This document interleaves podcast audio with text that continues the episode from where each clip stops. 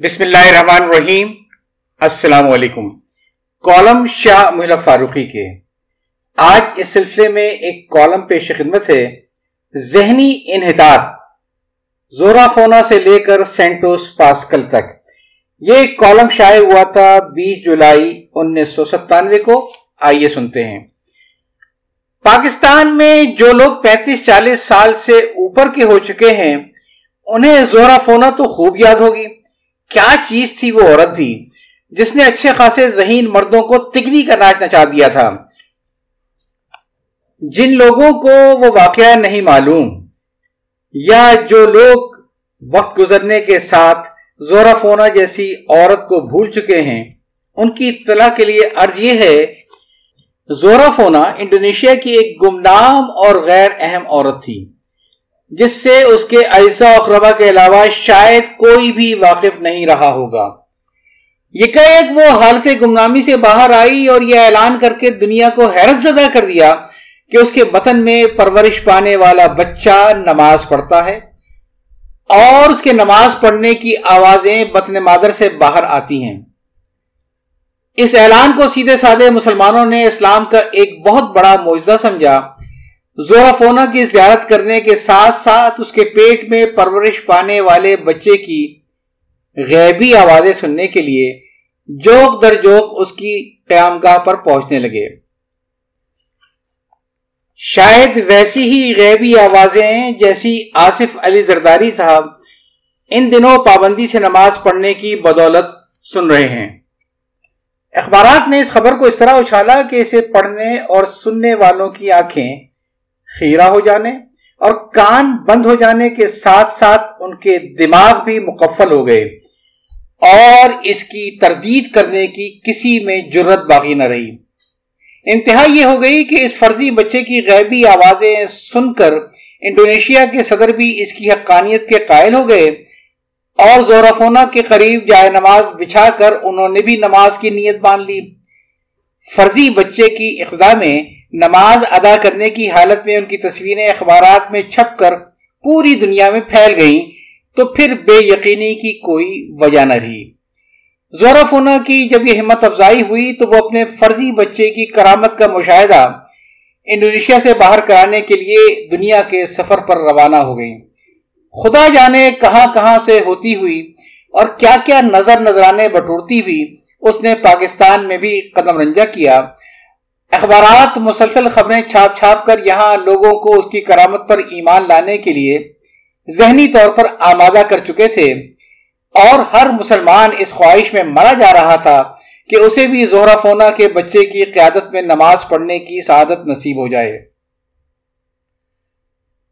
آخر، کراچی کے ایک میڈیکل کالج کے کچھ طلبہ نے زہرا فونا کو قریب سے دیکھا اور فوراً یہ معلوم کر لیا کہ وہ اپنے پیٹ پر ٹیپ ریکارڈر باندھ کر کپڑے سے ڈھاکے ہوئے ہیں۔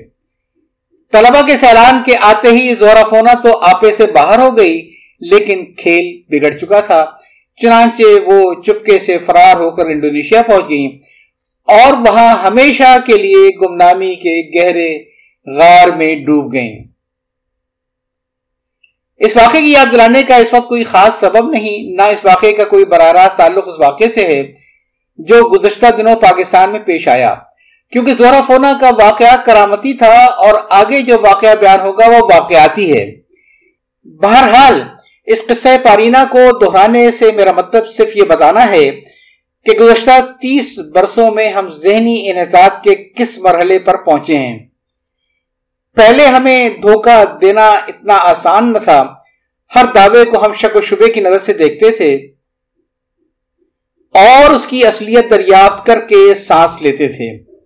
لیکن آج کراماتی دنیا ہو یا واقعاتی دنیا، معلوم ہوتا ہے کہ ہم کسی دعوے کو تسلیم کرنے سے پہلے سوچنے اور غور کرنے کی صلاحیت سے محروم ہو چکے ہیں۔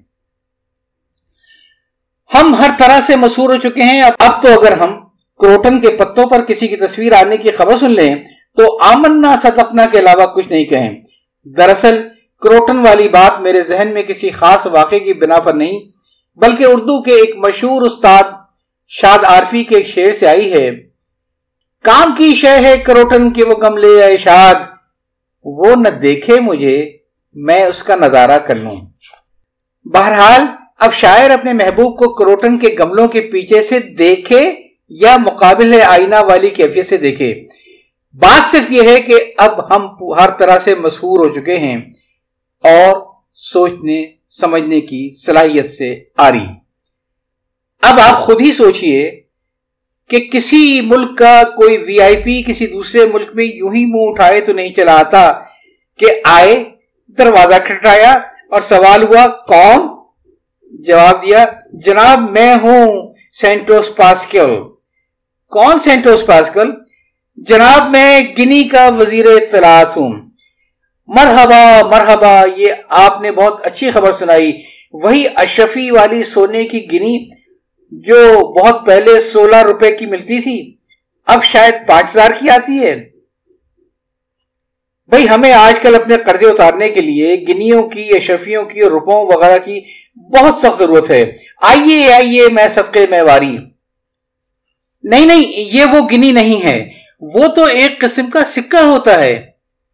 میرا والا گنی تو ایک ملک ہے اور میں گنی کا وزیر اطلاعات ہونے کے علاوہ وہاں کے صدر کا سالہ بھی ہوں۔ ماشاء اللہ بھائی، یہ آپ نے پہلے بات کیوں نہ بتائی؟ سالہ یعنی ساری خدائی ایک طرف، جورو کا بھائی ایک طرف۔ آپ تو بڑے کام کے آدمی معلوم ہوتے ہیں۔ پروٹوکول کے لحاظ سے ہم کسی ملک کے وزیر کو اپنے صدر سے نہیں ملواتے۔ لیکن آپ چونکہ اپنے صدر کے سالے ہیں، لہذا آپ کو اسپیشل پروٹوکول دیا جائے گا۔ ہم آپ کو اپنے صدر سے بھی ملوائیں گے اور ٹی وی وغیرہ پر بھی بھرپور کوریج دیں گے۔ آ جائیے، دروازہ خبر کھلا ہے۔ عزت افزائی کا شکریہ۔ یہاں اس صوفے پر تشریف رکھیے۔ اب یہ فرمائیے کہ گنی ہمارے ملک کے لیے کیا کر سکتا ہے؟ یہ سوال ہم نے اس لیے پوچھا ہے کہ ہم اپنے عوام کو بتا سکیں۔ دراصل ہم اپنے عوام کو بہت اہمیت دیتے ہیں۔ آپ اپنے عوام کو بتا دیجیے کہ ہمارا ملک دونوں ملکوں کے درمیان تجارتی معاہدوں کے لیے سفارت خانہ اسلام آباد میں کھولنے کے لیے تیار ہے۔ ارے، تو کیا اسلام آباد میں آپ کا کوئی سفارت خانہ نہیں ہے؟ اور آپ ڈنڈا ڈولی کے بغیر اکیلے ہی آگے آپ کا تعلق تو گنی۔ گاف کے نیچے زیر ہے۔ لیکن آپ تو بڑے گنی گاف پر پیش یعنی کرینی معلوم ہوتے ہیں۔ نہیں نہیں، یہ ایسی کوئی بات نہیں ہے۔ میرے پاس اپنے ملک کا جاری کردہ سفارتی پاسپورٹ ہے، جو چھبیس جون کے بعد بھی کارآمد ہے۔ یہ چھبیس جون کی کیا خصوصیت ہے؟ کیونکہ یہ تو جولائی کا مہینہ ہے۔ نہیں نہیں، کوئی خاص بات نہیں، یہ تو میری زبان سے یوں ہی نکل گیا۔ چلیے، کوئی بات نہیں، ایسا ہو جاتا ہے۔ آئیے، آپ تو سرکاری دعوت میں مہاجر تناول فرمائیے۔ ہم آپ کو صرف کولا نہیں پلائیں گے، بلکہ پیٹ بھر کھانا بھی کھلائیں گے۔ بہت شکریہ۔ اچھا اب یاد دیجیے، مجھے ابھی ایک ایرانی اسمگلر کے ذریعے پندرہ کلو گرام ہیروئن بھی لے جانی ہے۔ اگر میں میڈرڈ کے ہوائی اڈے پر پکڑا نہ گیا تو اپنے ملک پہنچتے ہی آپ کو خیریت کا خط بھیجوں گا۔ ٹھیک ہے، بلکہ خط کیوں؟ آپ تو اپنی خیریت کی اطلاع فیکس کے ذریعے کر دیجیے گا۔ ہمیں ذرا جلدی اطمینان ہو جائے گا اور یوں بھی، ہیروئنیں تو ہمارے ہاں آپ کو بہت مل سکتی ہیں۔ آپ تو محض پندرہ کلو گرام کی بات کر رہے ہیں۔ ہمارے ہاں تو ڈھائی ڈھائی من کی ہیروئنیں مل جائیں گی۔ خدا جانے آپ کس ہیروئن کی بات کر رہے ہیں۔ بہرحال، اب یاد دیجیے، میرا میڈر جانے والا جہاز تیار کھڑا ہے۔ آپ کے اسپیشل پروٹوکول کا بہت بہت شکریہ۔ شکریہ کی کوئی بات نہیں۔ آپ تو شکر کیجیے کہ اب ہمارا ذہنی انحطاط اس درجے کو پہنچ چکا ہے کہ آپ تو خیر صدر کے سالے ہیں۔ اگر زورا فونا بھی دوبارہ آ جائے تو ہم اس کے فرضی بجے کی غیبی آواز کی ابتدا میں جائے نماز بچھا کر نماز پڑھنا شروع کر دیں گے۔ پردہ گرتا ہے۔ اجازت چاہتا ہوں۔ اللہ حافظ۔